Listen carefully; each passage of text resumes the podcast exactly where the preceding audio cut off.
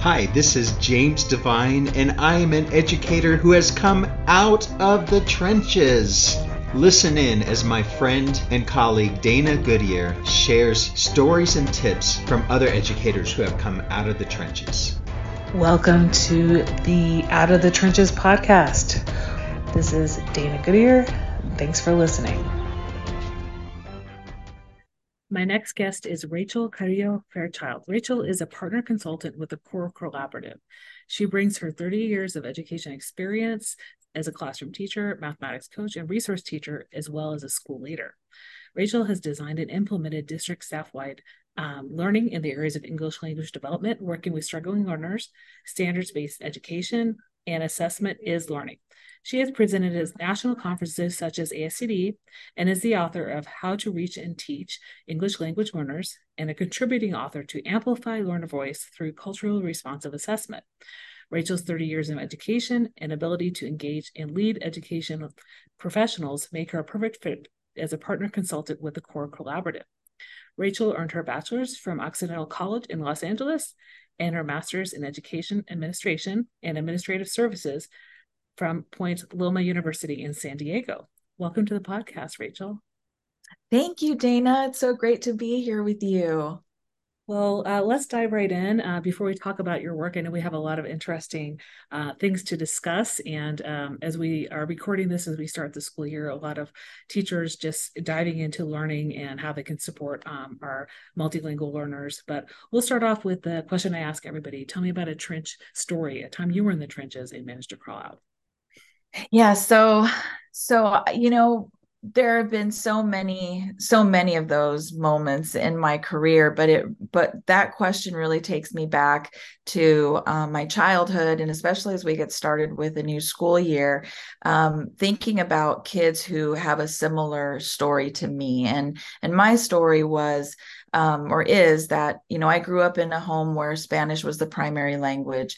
And so going to school um, i always kind of felt that that difficulty and that challenge in being in these a member of these two worlds. Um, and and having to you know we call it code switching you know back and forth between being rachel um, and being walking in the door in the afternoon and, and being raquel. And expectations were different um, communication models were different. Um, but but one of the things that i think um, really helped me through those times really was were my teachers. Um, and and and along those lines i also went through um, just a personal uh, tragedy with as, at a very young age. I was 14 my older brother martin uh, uh, died of leukemia. Um, and and you know the going through that experience and and being in such a dark place at that time. Such being challenged just you know trying to stay up with school and trying to you know navigate what was happening uh, to our family um, again it was teachers. It was those teachers who would you know lend a hand who would call my family call my parents check in on me. Is she doing okay? Um, what can we do to help? Um, and so i just want to remind teachers as we get started in a in into a new school year that i don't think we fully appreciate how much of an impact um, we have on our students. And just a reminder that you know you might be that lifeline for for a kid and that was certainly the case for me more than once in my uh, school career so um, just kind of wanted to start with that and hopefully it'll uh, someone will connect to that hmm. so um, after um, you finished high school, uh, you were looking at uh, post-secondary educational opportunities. Um, how was it you decided to pursue um, just um, going out of having that dark space from your teenage years and really hitting into those post-secondary choices. Yeah yeah. So that that was again a really challenging uh, time because i had really struggled um, between you know right after 14 15 right around the time that my brother passed away. So my grades weren't the best. Um, my parents um, you know, they are both, uh, you know, my mother has a second grade education um, in Mexico. Um, so she's always, um, you know, she she's amazing. She's my hero. She's learned English and has learned to, um, you know, she's right now my father passed away so she lives independently. I'm so proud of how far uh, she's come and the things that she's over challenges she's overcome in her own life. But my father also only had a sixth grade education and so it was very hard for them to support me or to know how to support me with wanting to go to college and wanting um, you know to explore the idea of going to college and i knew i wouldn't be able to go to a university because of my grades. So um, i had again teachers who helped guide me um, my pe teacher never gave up on me um, and you know they helped guide me towards community college. And so i ended up um, going to a community college for a couple of years and then transferring uh, to occidental college and um, ended up being able to graduate in four years, just like everybody else, with a lot of hard work and, you know, summer school and all of that. But I was really determined. Uh, my my father always and my mother they always would encourage myself and the three of the th- my other two siblings my two brothers um, that education was was the the way out education was the way for us to have a better life than what they had had. And and that was a constant theme that we heard always growing up. And so even though they didn't know how to get us there um, i'm so glad that i had teachers um, and you know other people that were able to um, help guide me in that direction. Um, because I don't think I I don't think I would have um, I don't think I'd be where I where I am today were it not for those for those individuals. Mm-hmm.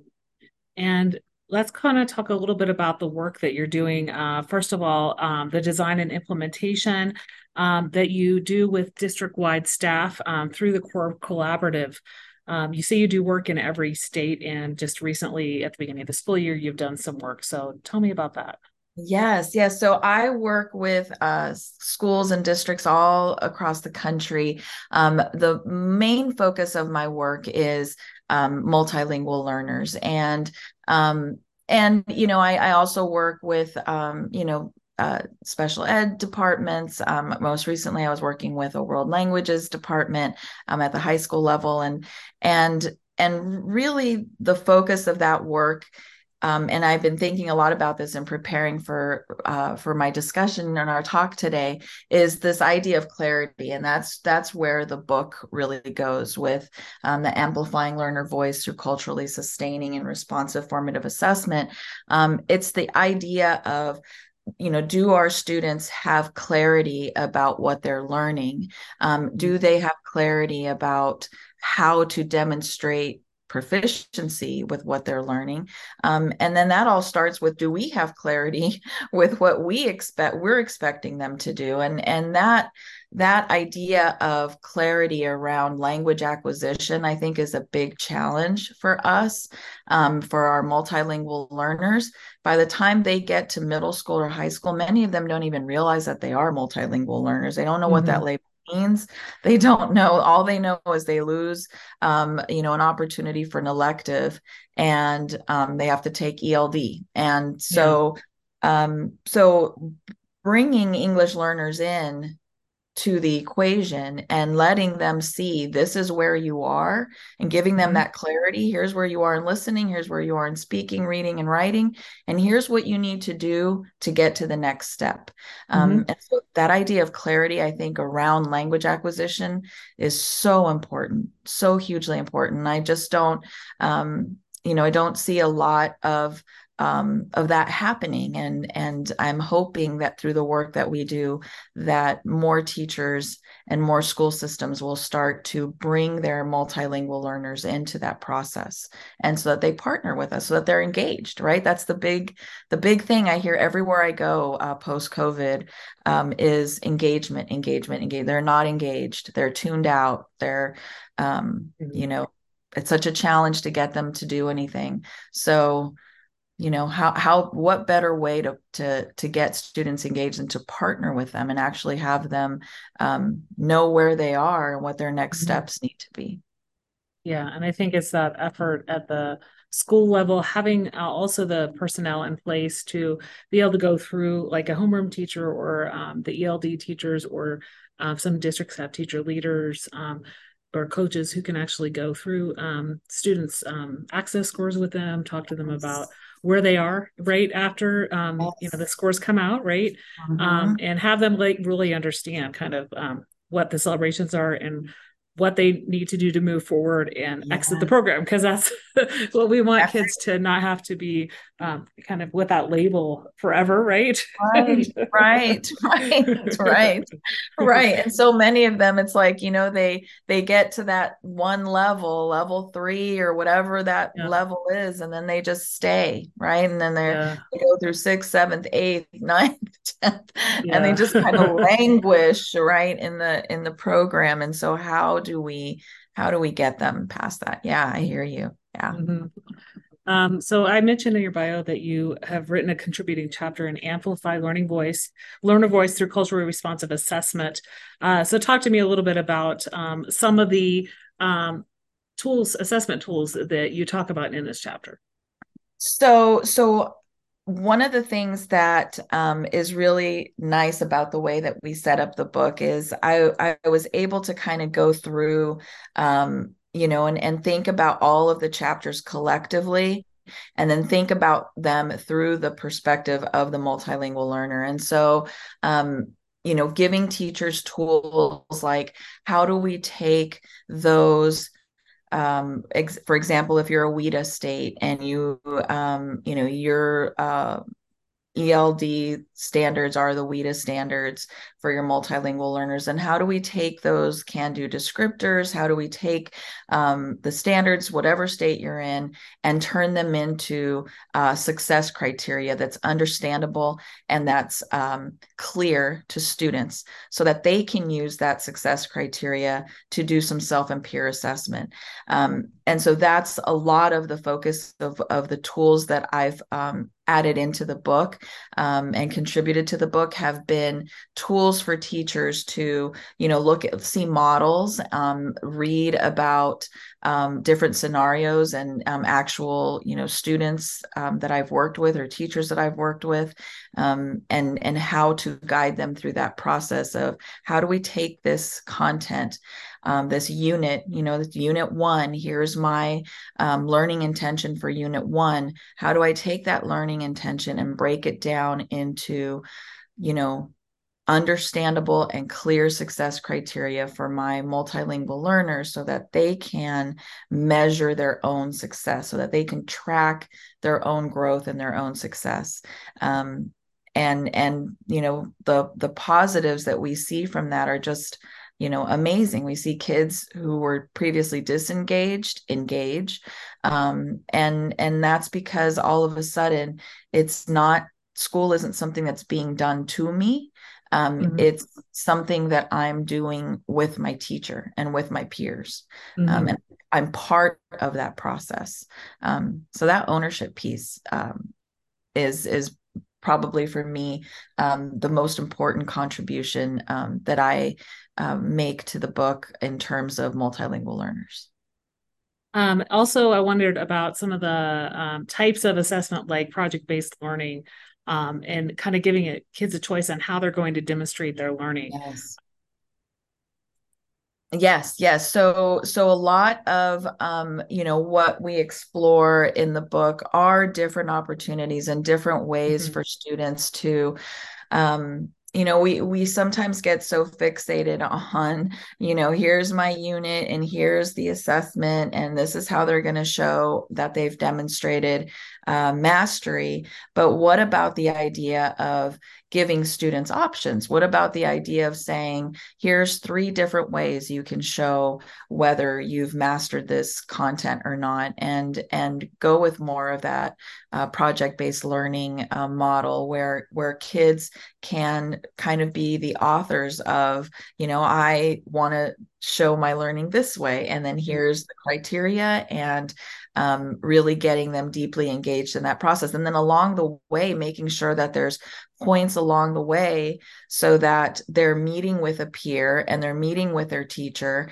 um, to get feedback so that they can make um, you know any kinds of edits or revisions along the way so that by the time they get to um, you know the the point where they're ready to submit something it's you know they're they they feel they feel proud of it. They feel a sense of you know i've i'm where i need to be.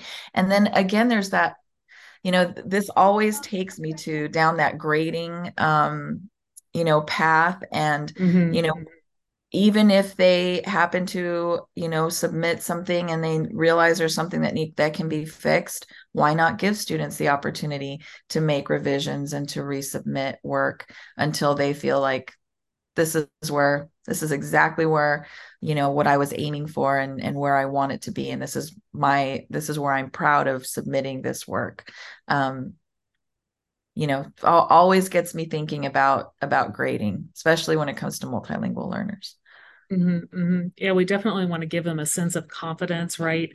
Um, and honor what they their background knowledge. I think that's a big piece. Like, um, you know, they have varying levels of um, education coming in, or you know, their country could have had different uh, modalities modalities of teaching and focus on different things. But I think like really celebrate what they know and the things that they solidly have in place, right? They could yes. be very much more advanced in math or science, for example. Mm-hmm. Yeah.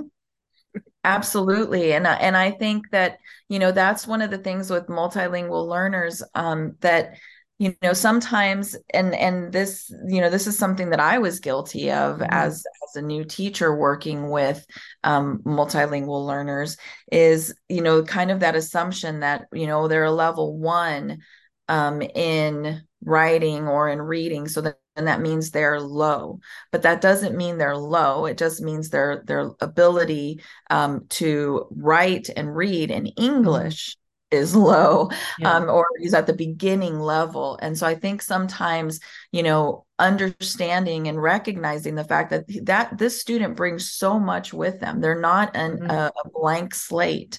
They have um, skills and it you know I, I often say to teachers you know it's as if someone picked you up and dropped you in russia tomorrow. And if you're not fluent Ru- in russian that doesn't mean that you know nothing. It doesn't mean that you know all of your knowledge just leaves your your head. You still know everything that you know you're still the knowledgeable person that you are you just can't communicate that in russian. So that's where our students are right? They have all of this knowledge and all of this brilliance um, but they can't they may not be able to communicate it to us in english in the way that we want them to. So how can i find a way to allow them to show me what they know in a different way right if you can't do it in in the in the second language can you do it in your primary language can you you know build a model for me can you, mm-hmm. you know, what can you do to show me with the limited language that you have um all everything that's in your head or or as much mm-hmm. of what's in your head as possible mm-hmm. yeah and i think they they sometimes do come from that um, space of um, you know really being shy uh, because they don't know English very well. Yeah. But like, if we can really say, hey, you know, if you want to try to use a translation device or something, and you know, focus on what you do know, like you said, um, you know, you can show us like um, your expertise. So yeah, I think that's right. something teachers really need to focus on as well. Um, I did want to talk to you about um, the book uh, Reach and Teach ELLs and Common Formative Assessments for ELLs.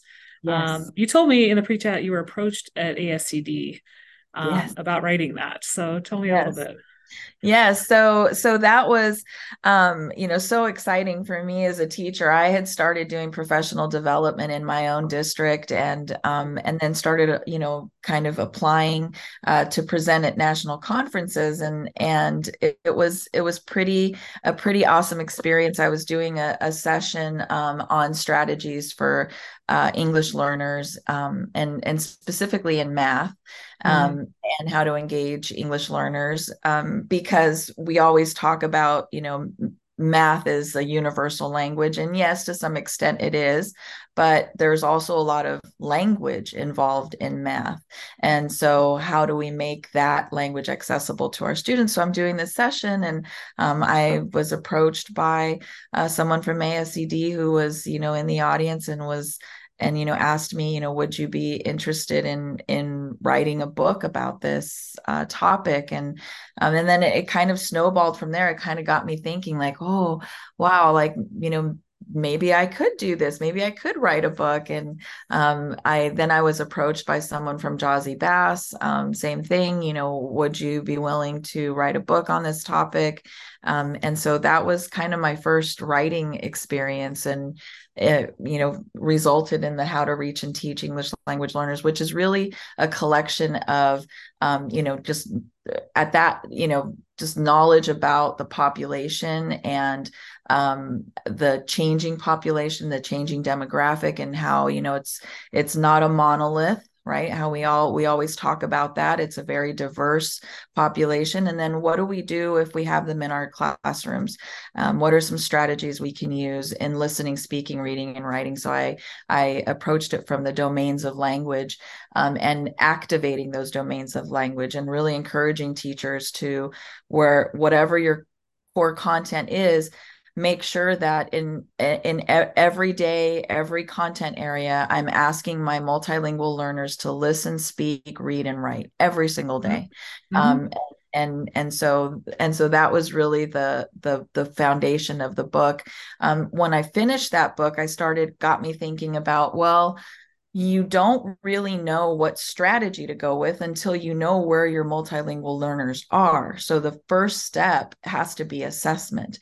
And so then that got me work thinking about the the common formative assessments and also um, you know common formative assessments in the content areas and how to differentiate those so that if I have a multilingual learner in my class who is you know reading and writing at a level one or 2 mm-hmm. how do i get them to be able to demonstrate their learning um, to me um, in math um, mm-hmm. and, and then and then it got me also then I, so then i approached that book from two perspectives assessing the the content itself and how to differentiate our assessments and also the perspective of um, assessing the language acquisition process itself and where am I formatively in um, my language acquisition? Because teachers only get that once a year, um, you know, access or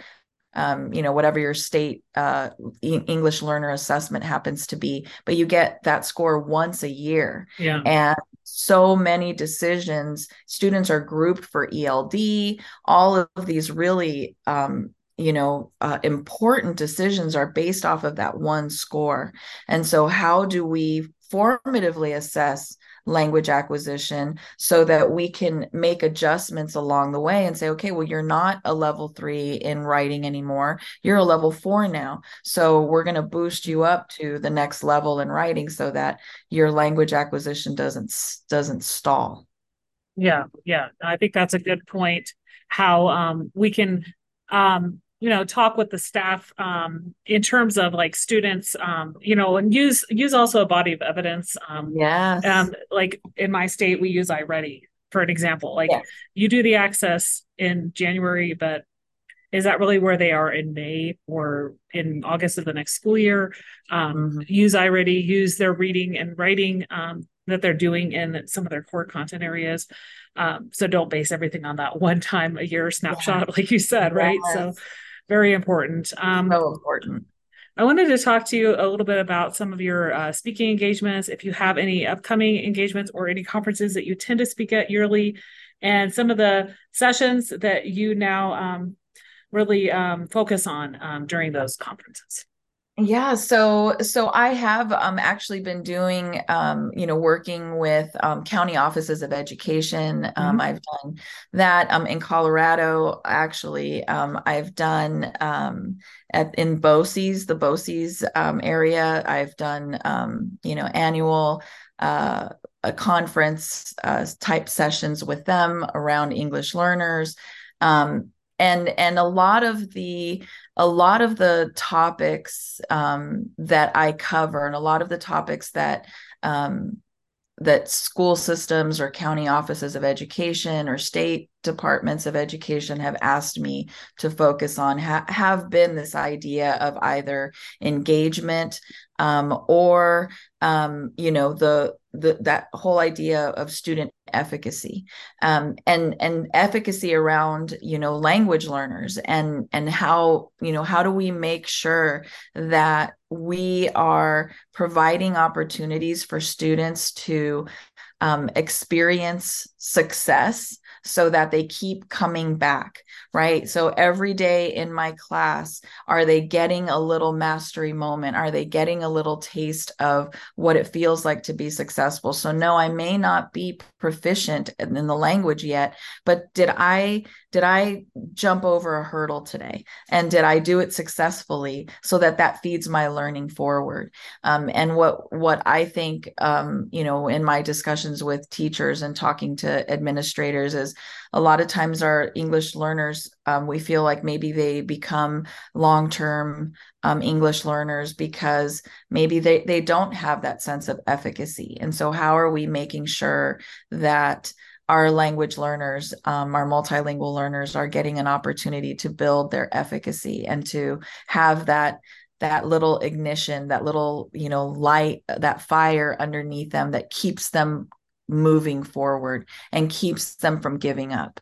Um, because it's it's hard right? Being an english learner and you know especially some of these long-term els i think of who go through years and years of hearing you're not proficient yet. You're not proficient yet right? It's just like nope you haven't reclassified. Nope you haven't reclassified.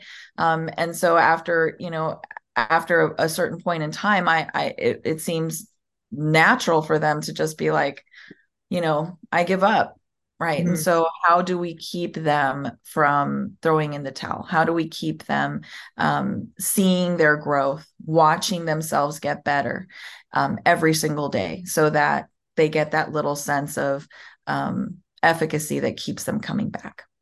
Mm-hmm, mm-hmm. yeah. Yeah. This podcast is a proud member of the teach better podcast network. Better today better tomorrow and the podcast to get you there. Explore more podcasts at www.teachbetterpodcastnetwork.com. Now let's get back to the episode. I think that's just the, uh, you know, a lot of effort on the um, educators that work with the students and uh, celebrating the growth, uh, celebrating, um, like you said, um, what students can uh, move forward with and any of the scores um, that are that are improvements, right, on right. any of these benchmark assessments or uh, writing samples um, like you said, student efficacy, I think across um, across subject areas is really important. It is. It really is. Um, I wanted to discuss the bulk of the work that the Core Collaborative does and kind of how um, uh, the Core Collaborative works uh, in general with uh, teachers and districts. Yeah, yeah. So the Core Collaborative, um, just an amazing organization. Um, it's uh, led um, you know it's it's a group of teachers actually we're all you know educators um, some administ some with administrative background some with you know years of classroom background uh, you know in the classroom and and we basically you know our our you know kind of north star is is self empowerment, student student empowerment, right? Students being um, assessment capable learners and being um, real owners of their learning, and so um, it it really is a um, a collaborative effort. And we all like you know the the the amplify learner voice was a collaborative effort. Um, so many amazing co-authors i mean you know connie hamilton kara vandas um, Isaac uh, Wells, Paul Bloomberg, our fearless leader at the Core Collaborative, um, Ingrid Twyman, uh, the Vet Dukes. So just a, a, just an amazing panel of uh, uh, thought leaders and Peer Power, which was the first book uh, was the same thing. It was a collection of authors, you know, collaboratively working together, um, focused on this idea of assessment capable learners, of self empowered learners, and how do we get our students.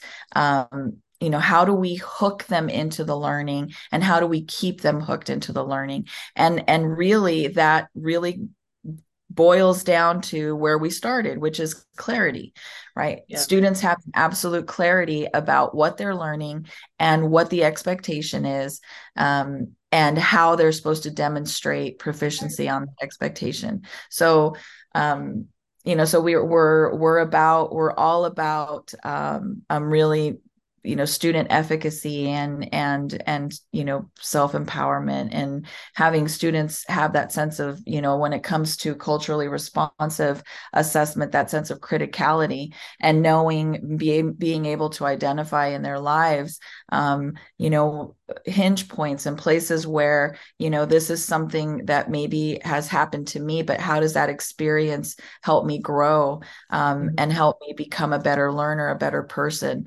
So self-reflection right? All of those pieces that that that come together to make students um, feel empowered and feel like they're truly in control of their own learning and of their own lives right mm-hmm. they are the, authors of their lives and and i and i think you know it sounds it sounds big one of the things i was mentioning that i was working with a world languages and uh, special ed teachers last week and you know i automatically when we start talking about success criteria and clarity and making sure that you know we start from a point of clarity as a team of teachers what do we mm-hmm. expect our you know spanish 1 students to leave here with this year? What do we expect our algebra 1 students our kindergarten you know readers our you know second grade writers if we can have absolute clarity about what our expectations are and we can come up with models of success um, then we can share that with our students so that they have clarity about what the expectations are right? So then it's um, it just becomes a matter of you know how can we start with us being clear first? What do we want students to learn? What do we want them to know and be able to do?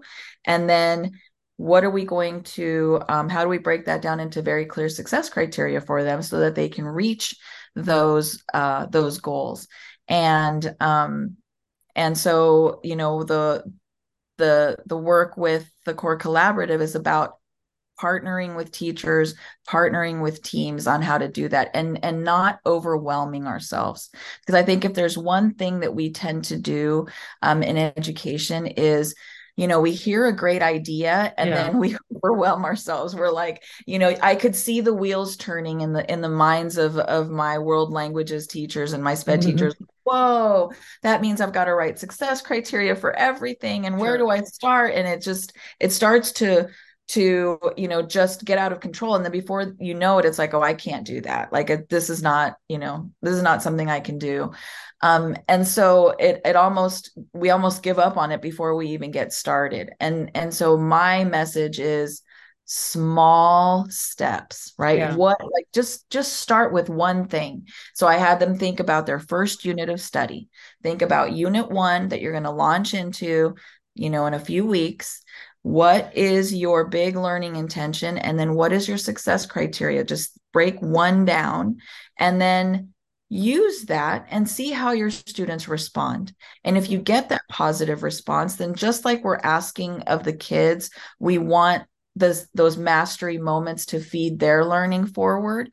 That's what i'm hoping for my teachers right? Is that their experience and their success will feed our learning as teachers forward. Um, so that if we try a strategy and we see it we see a positive result from it then it's like okay well let, let's look at unit two now. And how can we use this in unit two and build those those little small um, changes i think can result in in big wins.